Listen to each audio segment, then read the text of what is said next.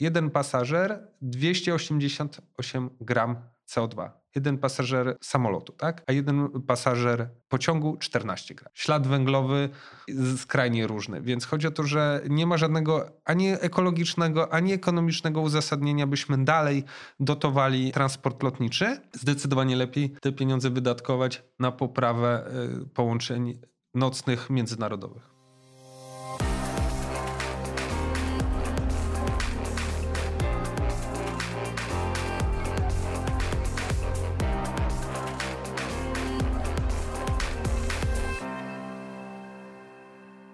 Zielony Podcast Krzysiek Grzyman, dzień dobry. Razem ze mną Kuba Czajkowski, prezes i twórca startupu Koleo. Dzień dobry. Prywatnie Koleo Świr oraz... Y, Mikol. oraz członek Stowarzyszenia Miasto jest Nasze. A umówiliśmy się, że dzisiaj porozmawiamy o kolei, bo kolej to najbardziej ekologiczny środek transportu. Tak wynika ze wszystkich badań, no poza oczywiście chodzeniem i jeżdżeniem na rowerze. Zgadza się. Ślad węglowy pasażera kolei to jest 14 gram CO2 a ślad węglowy pasażera samolotu to jest 288 gram. Więc chodzi o to jest rząd wielkości. To nawet nie jest kilka razy więcej, tylko kilkanaście razy więcej. Więc wybór jest oczywisty, jeżeli chcemy podróżować nie tylko po kraju, ale też po Europie. Europa ma świetną sieć kolejową.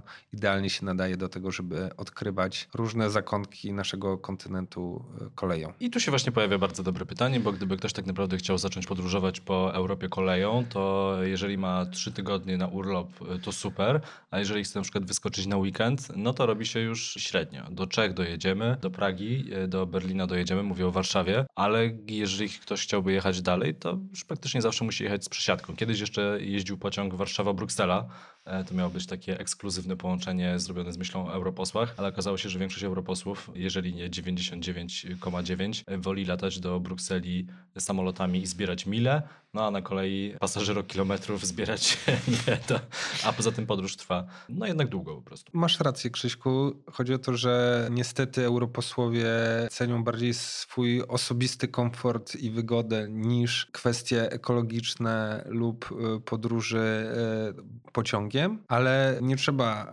aż trzech tygodni, żeby móc podróżować koleją po Europie. Oczywiście, jeżeli mamy trzy tygodnie, no to nawet Unia Europejska teraz każdemu 18-latkowi finansuje bilet Interrail, żeby poznał Unię Europejską i różne kraje dzięki takiemu biletowi sieciowemu, który mu umożliwia nieograniczoną liczbę przejazdów. Czyli takiego Eurotripa można zrobić. Tak, Eurotripa finansowanego przez Unię Europejską i teraz wcześniej było losowanie i znam kilka osób, które wylosowały takiego Interraila na osiemnastkę. Od 2021 roku każdy 18-latek będzie mógł, oczywiście jeżeli się zgłosi, dostać takiego Interraila ale tak jak mówiłeś, no, z Polski oczywiście bezpośrednio można do każdego z naszych sąsiadów dostać się bezpośrednio, czy to pociągami y, dziennymi, czy bardzo wygodnymi pociągami nocnymi. Ja nie wyobrażam sobie jeżdżenia po Europie pociągami dziennymi. No to według mnie to jest miks. Chodzi o to, że bardzo wygodnie jest na przykład, jeżeli pojedziemy sobie z Warszawy do Budapesztu pociągiem nocnym, wyjeżdżamy o 22 y, z Warszawy Centralnej, przyjeżdżamy nad rankiem do dworca Keleci w Budapeszcie i potem mamy po prostu cały dzień, więc zaoszczędzamy tak naprawdę dużo więcej czasu niż gdybyśmy musieli lecieć samolotem z centrum kolejką na lotnisko, potem y, kontrola bezpieczeństwa, zdejmowanie butów i tak dalej, i tak dalej, a potem to samo tylko w odwrotnym kierunku, jakie musimy zdążyć. Chodzi o to podróżując pociągiem, a tym bardziej pociągiem nocnym tak naprawdę oszczędzamy jeden dzień, bo możemy w piątek już od razu po pracy wyjechać, e, jeżeli jesteśmy wcześniej spakowani i następnego dnia w sobotę rano jesteśmy już na miejscu. Tak jak mówiłeś, do pociągiem można z Warszawy dojechać do każdej stolicy lub większego miasta z naszych sąsiadów, czy to na wschodzie, czy na zachodzie, czyli mówiąc, możemy i do Rosji, na Białoruś, na Ukrainę, do Słowacji, na Węgry. Może Węgry nie są bezpośrednio naszymi sąsiadami, do Austrii, Ale łączą do Czech. specjalne więzi. Tak, do Niemiec. Więc tak naprawdę, na, jeżeli mówimy o, o, weekendzie, mamy bardzo dużo e, możliwości. A jeżeli mówimy z jedną przesiadką, no to wyjazd do Wiednia czy do Budapesztu to już jest y, otwarta droga na wszystkie połączenia na Bałkany i na, na południe Europy. Y, można nawet pociągiem do Grecji. No, pewien obecny poseł mówił, że kiedyś jeździły wagony bezpośrednie z Polski do Warny nad Morzem Czarnym. I tak było i uważam, że powinniśmy do tego powrócić, bo jest to bardzo wygodna forma podróżowania. No sami na pewno do tego nie powrócimy, e, a czy są jakieś inicjatywy na poziomie unijnym, e, które ku temu e, zmierzają? Bo z jednej strony chodzi po prostu o rozwiązania mniej emisyjne, no i kolej tutaj wygrywa nawet biorąc pod uwagę naszą węglową energetykę opartą w ponad 80% na węglu, a z drugiej strony chodzi też o nas podróżnych czy nas konsumentów, bo może w Polsce jeszcze tego nie widać, że są takie kraje, szczególnie Europy Północnej, gdzie jest pewien wstyd związany y, z lataniem i on się właśnie wiąże z tym, że to jest niepotrzebna emisja gazów cieplarnianych. Zgadza się. No to ten wstyd, o którym mówisz, to jest fluxcam, czyli y, w Szwecji jest nawet na to konkretne y, słowo wstyd przed lataniem ze względów ekologicznych. I warto tutaj nadmienić, że w Szwecji, jeżeli spojrzymy na rynek lotów lotniczych, on się zaczął kurczyć w pewnym momencie. Wprowadzono w sumie niewielki podatek, kilku euro za lot, a rynek zaczął się dość szybko kurczyć. To nie było związane z samym podatkiem, tylko bardziej z postawą pasażerów. Zgadza się. Kraje skandynawskie zawsze były i są forpocztą zmian społecznych i ekologicznych.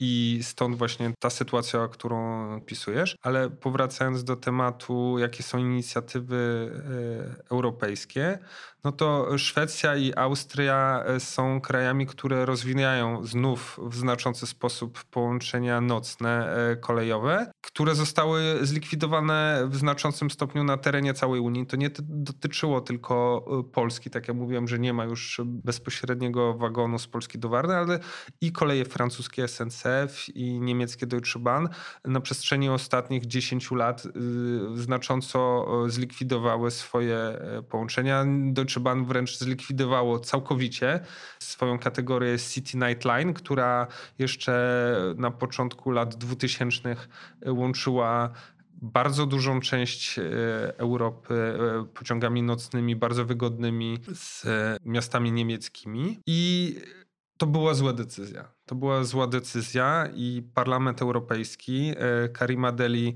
e, przewodnicząca Komisji Transportu, która jest z Europejskiej Partii Zielonych, jednogłośnie komisja zadecydowała, że sfinansuje badania na temat przywrócenia sieci pociągów nocnych na terenie Unii. I jeżeli to jest zrobione dobrze, to okazuje się, że to jest gigantyczny sukces. Podam przykład austriackich kolei EBB, e, Nightjet, kiedy austriackie koleje przejęły wagony właśnie likwidowanego City Night Line Deutsche Bahn, to e, Deutsche Bahn uważało, że nie da się na tym zarobić. W ciągu roku OBB na Nightjetach podwoiło liczbę pasażerów. Jest to teraz ponad 1,5 miliona pasażerów korzysta z sieci Nightjet i sieć Nightjet, jeżeli powrócimy do pierwotnego Twojego pytania mówisz połączenie nocne do Brukseli.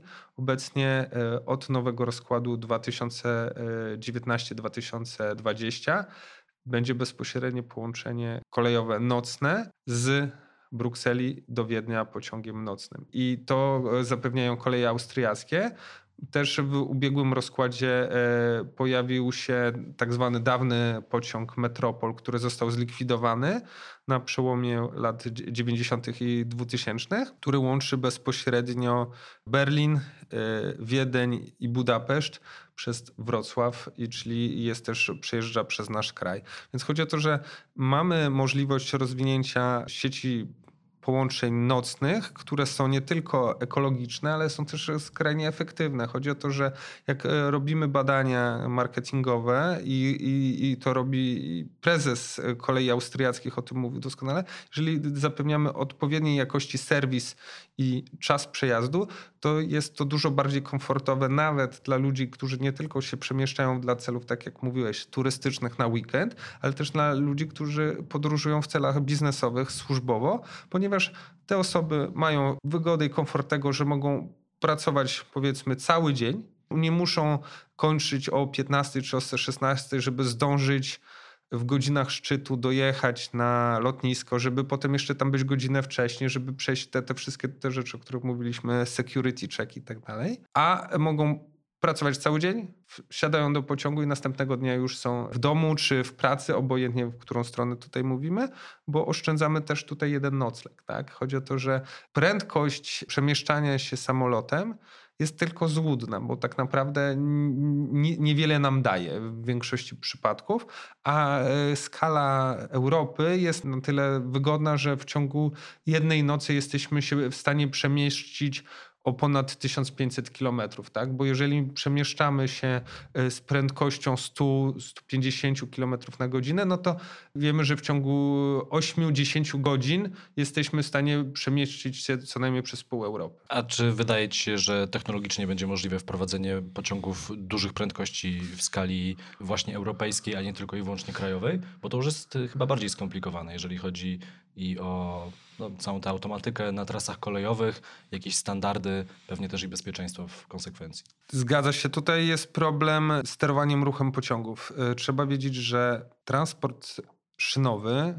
kolej jest najbezpieczniejszym środkiem transportu. Ogólnie jedynie bardziej bezpieczne są promy rzeczne, no ale promy rzeczne no to jest ograniczona e, skala.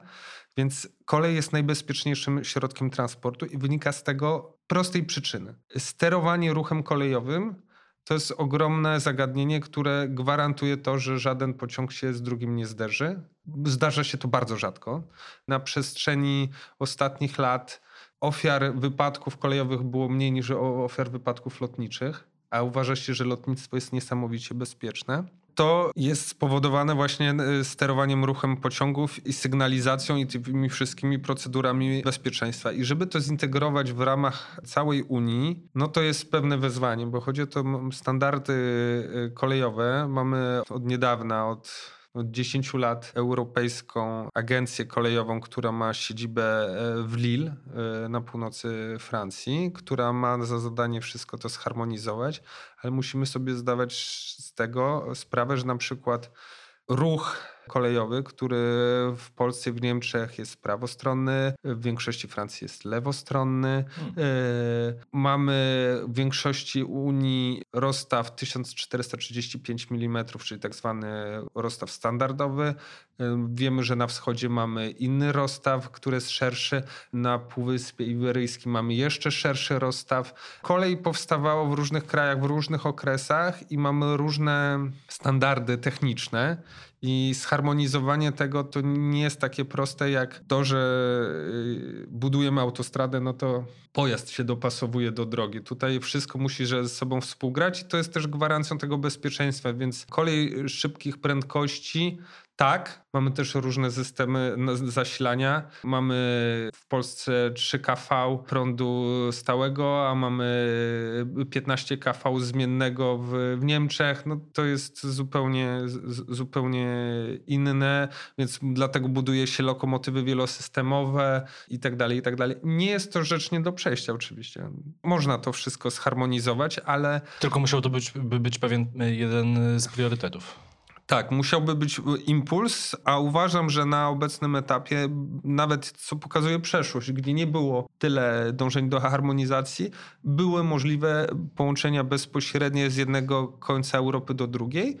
Przy czym nawet nie, nie jest potrzebne, żebyśmy mieli tak jak koleje rosyjskie ze względów takich strategiczno-dyplomatyczno-ambicjonalnych y, utrzymują połączenia typu Moskwa-Nicea bezpośrednie, żeby można po prostu z Moskwy bezpośrednio nad Lazurowe Wybrzeże pojechać pociągiem, ale to pokazuje też pewne intencje. Nie, nie chciałbym tutaj stawiać kolei rosyjskich jako przykład do tego, do czego mamy dążyć, mimo że mają tam dużo ciekawych rozwiązań, związanych też z rozległością swojego kraju, ale jeżeli będziemy postrzegać kolej bardziej jako rzeczywiste rozwiązanie naszych problemów, nie tylko klimatycznych, ale też y, transportowych, a nie będziemy dofinansowywać transportu lotniczego, to będzie rzeczywiście dobry kierunek. I właśnie zmierzałem do tego pytania, jak kolej z biletami, no te nocne połączenia wcale nie tak tanimi, chyba że kupimy je na, w promocji na samym początku, gdy zaczyna się ich sprzedaż, jak kolej ma konkurować z lotem, Ryanerem czy Wizerem za 19 zł? Nigdy nie wygra. I tu już kwestia wygody, czasu, ona będzie bardzo często na drugim miejscu, bo jednak, nie oszukujmy się, w bardzo wielu krajach Europy CCC, czyli cena czyni cuda. A powiedziałbym nawet, że praktycznie w każdym kraju Europy tak jest, tylko że ta grupa konsumentów się różni. U nas pewnie więcej osób uzależnia swoją decyzję od ceny, w Europie Zachodniej już trochę mniej osób uzależnia swoją decyzję od ceny, patrzy też na inne czynniki. Zgadza się. Wszelkie badania dowodzą, że Polacy są bardzo price sensitive. Tu pełna zgoda, ale musimy sobie powiedzieć wprost, że biznes, nie podam tak jak ty, nazw tych przewoźników tak zwanych niskokosztowych, y, low cost carriers, ale LCC, y, ich biznes to nie jest latanie. Biznes y, przewoźników niskokosztowych to jest pobieranie dopłat w różnych formach czasami zdjęcie w gazetce pokładowej, czy y, przemalowanie samolotu, czy... Czyli mocna promocja regionu, do którego lata ten samolot. Tak, ale ta promocja jest, jej koszt jest niewspółmierny do tego, co ten region rzeczywiście osiąga. I hmm. tak naprawdę, jeżeli spojrzymy na przykład na Modlin, to jest niebywałe, że samorząd Mazowsza w taki e, sposób promuje, można powiedzieć wręcz dotuje e, przewoźnika, który ląduje w Modlinie, tylko żeby e, Modlin funkcjonował. Więc to my, ty, ja, podatnicy z Mazowsza, dokładamy się do prywatnego biznesu z Irlandii, żeby, żeby ten biznes latał. A Tylko, jeżeli... jeszcze kilka lat temu wszyscy domagali się tego, żeby było jak najwięcej lotów tanich z Warszawy. Lotnisko Chopina miało dość ograniczoną pojemność, więc powstał pomysł zbudowania drugiego lotniska, a jak już się lotnisko zbudowało, to ktoś tam musi latać. A jeżeli masz tylko dwóch czy trzech przewoźników y, niskokosztowych w skali Europy, takich dużych, no to oni są w dość dobrej pozycji i mówią ci, no słuchaj, ja będę stąd latał, jak ty mi za to zapłacisz? Ale co, zostaniesz z pustym lotniskiem inaczej. Tutaj mówimy szerzej o sensowności w ogóle. Te... Oczywiście, oczywiście, oczywiście. I, i myślę, że te, ten y, samorządów cel tego, cel tego bardzo wartościowego podcastu nie jest mówienie o tym, czego kilka lat temu nie co nie, zrobiono źle tak, tak e, e, e, nieroztropni politycy, którzy chcieli po prostu wykorzystać dawne lotnisko wojskowe, żeby zrobić tam lotnisko dla, dla tanich linii, a okazuje się, że to jest ta prawda naprawdę nie lotnisko dla tanich linii, tylko dla jednej taniej linii, która wcale tania dla podatników Mazowsza nie jest bo wystarczy sobie przejrzeć w KRS-ie raporty finansowe tego lotniska i żeby zobaczyć, jaką kwotą my finansujemy i dofinansowujemy to lotnisko. I też w drugą stronę zobaczyć, jaką dużą, ogromną, przeważającą część przychodów dla tych tanich y, przewoźników są różnego typu dotacje, dofinansowania, działania promocyjne pobierane od samorządów. Powiedzmy sobie tak, mówisz, że, że pasażerowie, powiedzmy sobie wprost, lotnisko w Modlinie to jest 8 milionów pasażerów rocznie, tak? Czy mało, czy dużo, nie mnie to oceniać, ale kolej to jest kilkadziesiąt razy więcej. Więc chodzi o to, że y, nie ma żadnego uzasadnienia, jeżeli nawet przyjmiemy bardzo liberalną podejście gospodarcze, nie ma żadnego uzasadnienia, dlaczego mielibyśmy wspierać jeden, tak jak mówiłeś, ich jest niewielu, dwa, kilka podmiotów prywatnych, które de facto nie świadczą usługi publicznej, tylko usługę komercyjną. I dlaczego mielibyśmy ich dotować w sytuacji, w której możemy równie dobrze te pieniądze wydatkować lepiej, w sposób bardziej efektywny i bardziej ekologiczny, bo tak jak wiemy, wspieranie ruchu lotniczego tylko y, pogarsza y, kryzys klimatyczny. Przypomnę to, o czym mówiliśmy na początku. Jeden pasażer 288 gram CO2 jeden pasażer samolotu, tak? a jeden pasażer pociągu 14 gram. Ślad węglowy skrajnie różny, więc chodzi o to, że nie ma żadnego ani ekologicznego, ani ekonomicznego uzasadnienia, byśmy dalej dotowali transport lotniczy. Zdecydowanie lepiej te pieniądze wydatkować na poprawę y, połączeń nocnych międzynarodowych. Rozmawiamy sobie o tym całym wątku europejskim systemu kolejowego. W czerwcu przyszłego roku, czyli roku 2020, wejdzie w życie czwarty pakiet kolejowy. On przewiduje kolejną liberalizację rynku usług kolejowych. O tej liberalizacji rynku usług kolejowych ja słyszałem już no, dobrych parę lat temu. Wtedy firma e, Leo Express miała wjechać e, do Polski na polskie tory stać się konkurencją dla Intercity. Ostatecznie e, tak się nie stało. Kojarzę, że chyba autobusy zaczęły jeździć Leo Express, zaczęły dowozić gdzieś tam pasażerów na niektórych e, trasach. Czy faktycznie do takiej liberalizacji e, dojdzie i czy to na koniec dnia będzie dobre czy niedobre? Urynkowienie rynku kolejowego wyjdzie nam wszystkim na plus, czy okaże się, że przyjadą zagraniczni przewoźnicy, pewnie też lepiej zorganizowani, którzy wytną sobie te najlepsze trasy z Polski i tam zaczną jeździć z niższymi cenami niż Intercity, a zostawią i tak te najgorsze, które najtrudniej obsługiwać i są najmniej y, rentowne czy najbardziej nierentowne i one i tak zostaną temu Intercity i to Intercity ostatecznie będzie się borykać z jeszcze większymi problemami niż teraz. Bardzo zwięźle to wszystko podsumowałeś. Trudno, nie wiem, co, no, a, a, gdzie jest pytanie, gdzie, na co mam odpowiedzieć w tej no, chwili? pytanie jest takie, czy powinniśmy się cieszyć, że ten rynek będzie zliberalizowany, czy jednak trochę martwić, że Polska niestety, ale cały czas w 2020 roku nie będzie jeszcze na tę liberalizację gotowa?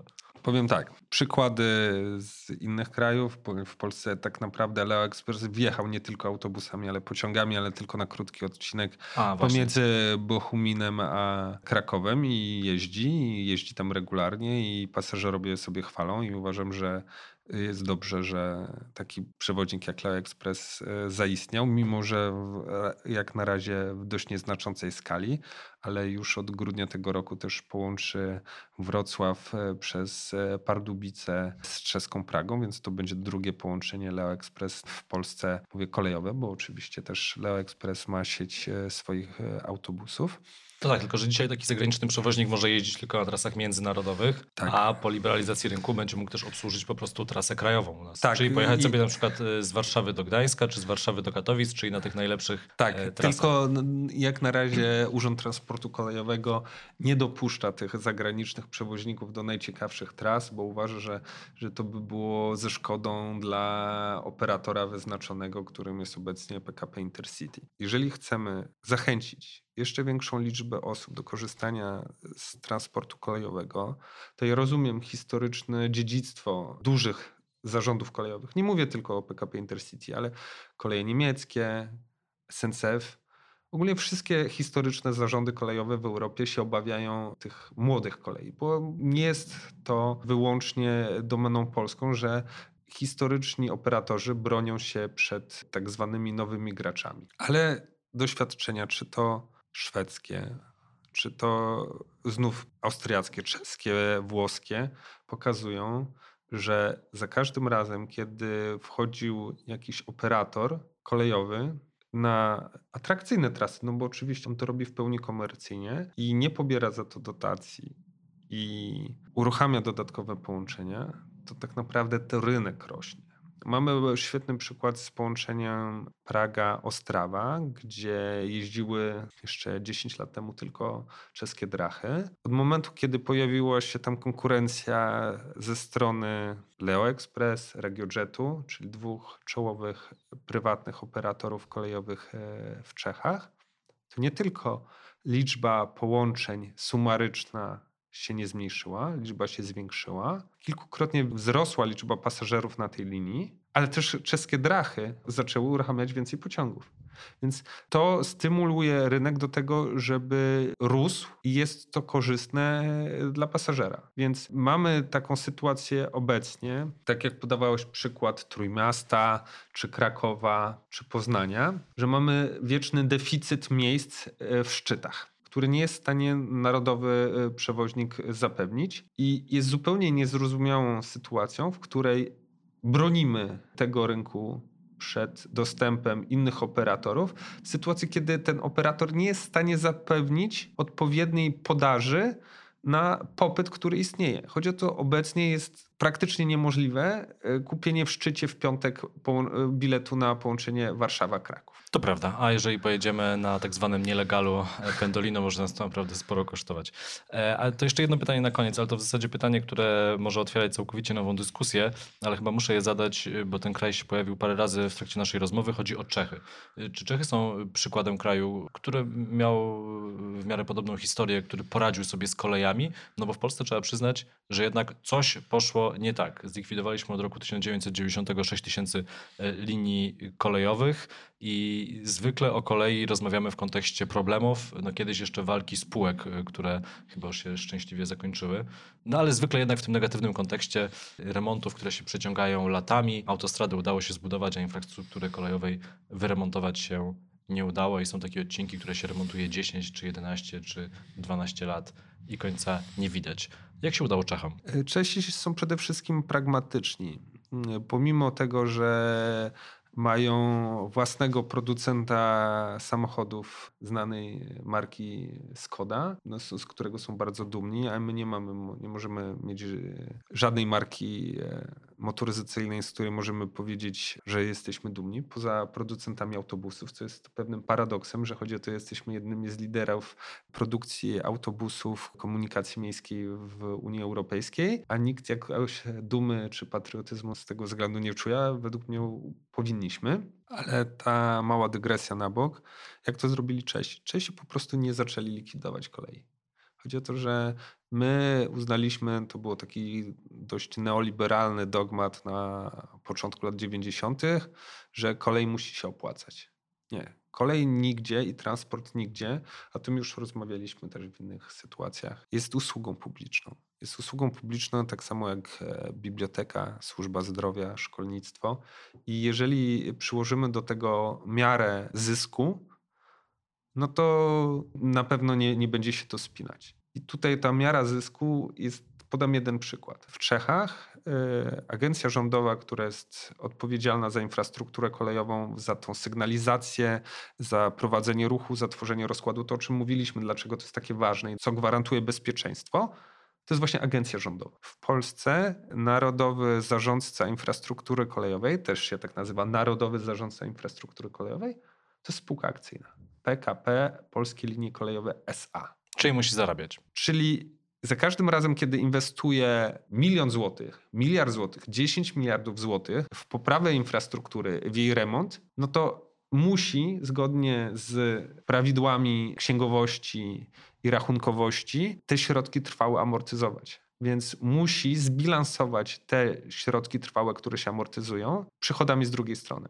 A nie jest w stanie osiągnąć od przewoźników takich opłat, żeby ten cash flow opłat za dostęp do torów zbilansował się e, amortyzujące się inwestycje. Więc to powoduje strukturalny błąd. Mamy w Czechach agencję rządową, tak samo jak w Polsce zresztą. Gdybyśmy stworzyli... Na przykład e, do, do, zajmującą się drogami. Generalna Dyrekcja Dróg Krajowych i Autostrad. Gdyby Generalna Dyrekcja y, Dróg Krajowych i Autostrad była spółką akcyjną, to w pół roku by upadła, bo nie byłoby w stanie, y, nie, nie byłoby w stanie utrzymać nie sumy bilansowej, ale nie byłoby w stanie utrzymać płynności. Ona nie byłaby w stanie utrzymać płynności, więc to pokazuje, gdzie był priorytet. Priorytet był ustawiony na to, że pompujemy gigantyczne pieniądze w drogi, choć Unia nam mówi od 10 lat, jeszcze wtedy y, ministrem rozwoju była pani Bienkowska, że priorytet powinien iść bardziej w stronę kolei. Ale nie pamiętasz to przesuwanie środków na koniec w ostatnim momencie, że jednak z koleją nam się nie uda, więc przesuniemy na drogi.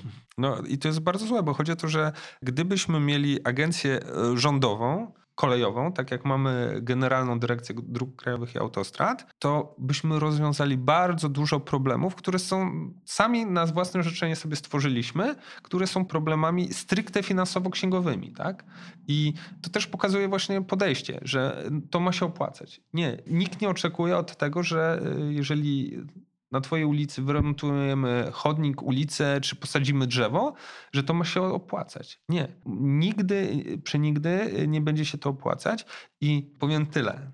Mówiłeś też o cenach, że jeżeli nie weźmiemy pod uwagę wszelkich kosztów, to wiadomo, kolej płaci za wszystko. Za dostęp do torów, za prąd, za wszystko. Musi pokryć wszelkie swoje koszty funkcjonowania. Tak jak wyliczyła to pani komisarz Bulc, która jest komisarz do spraw transportu, Słowenka Violetta Bulc, koszty transportu nie są pokrywane przez użytkowników. I ta zasada właśnie users pay, Czyli bardziej y, wyrównania tego, że jeżeli korzystamy z drogi, bardziej musimy się przyłożyć do tego, żeby pokryć koszty tej drogi, powinna być y, główną zasadą funkcjonowania transportu w Europie. Bo na tą chwilę to jest tak, że wszyscy podatnicy dokładają się do grupy, która korzysta z dróg. Czyli jeżeli przewozimy towary tirem zamiast pociągami, to tak naprawdę to nie jest tak jak ty mówiłeś o przewozach cargo, że tu będzie duża konkurencja, ale to wynika z tego, że y, ten tir tylko w 30% pokrywa e, koszty swojego funkcjonowania. Mówię o kosztach bezpośrednich, bo jeżeli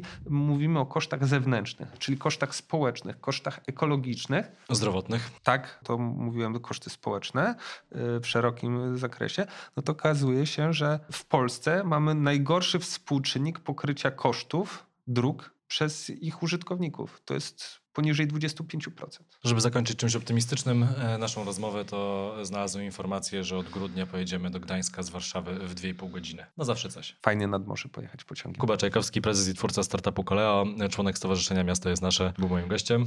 Dziękuję bardzo. Bardzo dziękuję. Krzysiek Grzyman, Zielony Podcast. Do usłyszenia.